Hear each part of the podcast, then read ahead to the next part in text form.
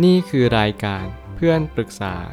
เป็นรายการที่จะนำประสบการณ์ต่างๆ มาเล่าเรื่องร้อยเรียงเรื่องราว ให้เกิดประโยชน์แก่ผู้ฟังครับ สวัสดีครับ ผมแอดมินเพจเพื่อนปรึกษาครับ วันนี้ผมอยากจะมาชวนคุยเรื่อง จัดอันดับความสำคัญของชีวิต ผมก็มานั่งคิดว่าอะไรคือสิ่งที่สำคัญของชีวิตบ้าง ไม่ว่าจะเป็นเวลา คน สัตว์ สิ่งของ หรือแม้กระทั่ง สิ่งที่มันล่วงเลยไปแล้วก็คืออดีต รวมถึงปัจจุบัน และก็สิ่งที่ยังมาไม่ถึง คืออนาคต ผมคิดว่าอะไรล่ะ เป็นสิ่งที่สำคัญที่สุดในชีวิต ผมก็เลยอยากอธิบายว่าสิ่งสำคัญ แปลว่า สิ่งนั้นไม่สามารถหวนคืนกลับมา และไม่สามารถที่จะย้อนคืนกลับมาได้อีก ปัญหาคือเราไม่สามารถจะทำความเข้าใจกับมันว่า สิ่งนี้มันสำคัญจนกว่าสิ่งนั้นไม่ได้จางหายไปแล้ว ตรงนี้แหละมันทำให้ทุกคนก็ต้องย้อนกลับมาคิดว่าอะไรล่ะ เป็นสาเหตุที่ทำให้เราเสียใจ หรือมานั่งมองว่าสิ่งนั้นสำคัญจริง ๆ ตรงนี้มันทำให้ผมคิดว่า เราจะต้องระลึกเสมอว่าเมื่อสิ่งนั้นจากไปแล้ว เราจะต้องหันกลับมานึกเสียใจเป็นแน่ ตรงนี้มันจะเป็นจุดที่ทำให้เราจะต้องเปลี่ยนแปลงนะ ในความคิดเรา เราควรที่จะให้ความสำคัญมันสักนิดหนึ่งไม่ใช่ว่าปล่อยเวลาให้ล่วงเลยผ่านไป โดยให้มันทุกอย่างเป็นโมฆะหรือว่าให้ทุกอย่างมันไม่สามารถที่จะย้อนกลับมาแก้ไขอะไรได้อีก ทุกอย่างสำคัญหมดนั่นแหละ เพราะทุกอย่างล้วนเข้ามาและผ่านไป ทุกอย่างมันไม่คงที่และไม่คงทน ปัญหามันคือ เราจะต้องรู้ว่าทุกอย่างมันมีแค่ชั่วคราว ของชั่วคราวนั่นแหละ มันเป็นสิ่งที่สำคัญมาก เพราะจะทำให้เราเห็นค่ามันตราบใดที่ของสิ่งนั้นยังอยู่ เราก็จงใช้มันอย่างมีค่ามากที่สุด โดยที่เราต้องคำนึงถึงว่า สิ่งนั้นจะต้องใช้มันอย่างสุดความสามารถ เราจะทำยังไงก็ได้ ให้เราใช้งานมัน และเมื่อไหร่ก็ตามที่มันหายไป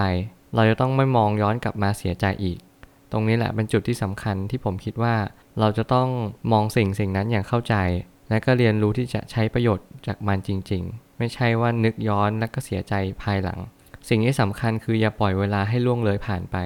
มันเป็นสิ่งที่ทำให้เราเข้าใจว่า เวลาก็เป็นสิ่งที่ต้องดำเนินต่อไป อดีตไม่เคยหวนย้อนคืนกลับมา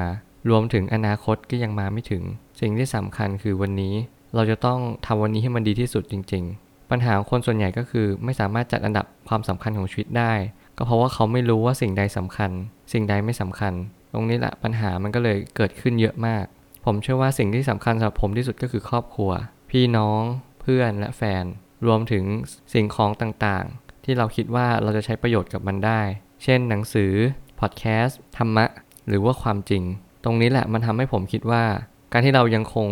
มีความหวัง และก็เรายังคงที่จะเรียนรู้กับมันว่าสิ่งนี้เป็นสิ่งที่สำคัญ มันทำให้เวลาเราใช้เวลาไปกับมัน แล้วเมื่อไหร่ก็ตามที่มันไม่มีเวลาที่เราได้ใช้กับมันล้วเราจะได้มีความสุขที่สุด และมองว่าเออ เราได้ตัดสินใจ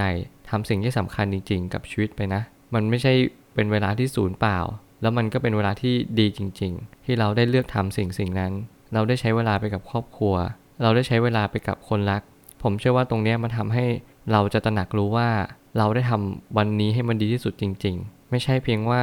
พูดแค่วันนี้ทำให้มันดีที่สุด และเราไม่รู้ว่าสิ่งใดสำคัญบ้าง เมื่อไหร่ก็ตามที่เรารู้ว่าสิ่งใดสำคัญ เราก็จงใช้เวลานั้นกับมัน ทุกอย่างมีระยะเวลาที่จำกัดเสมอ ปัญหาของเวลาก็คือ เวลาไม่หยุดเดิน มันไม่เคยรอเรา มันจะยังคงเดินไปเรื่อยๆ จนกว่าเราจะรู้ตัวว่าเวลาได้ล่วงเลยผ่านไปนานมากแล้ว และเรายังคงทำอะไรอยู่ วันนี้เราอายุกันเท่าไหร่ วันนี้เราอายุเท่านี้ เราเรียนรู้อะไรในชีวิตบ้างคำถามมากมายมันทำให้ผมฉุกคิดว่า เราจะต้องเรียนรู้ในชีวิตให้มาก เพราะว่าเรายิ่งโตขึ้นทุกวัน เราต้องเป็นผู้ใหญ่ที่ดีขึ้นในทุกๆวันจริง ๆ ผมเชื่อว่าทุกปัญหาย่อมมีทางออกเสมอ ขอบคุณครับ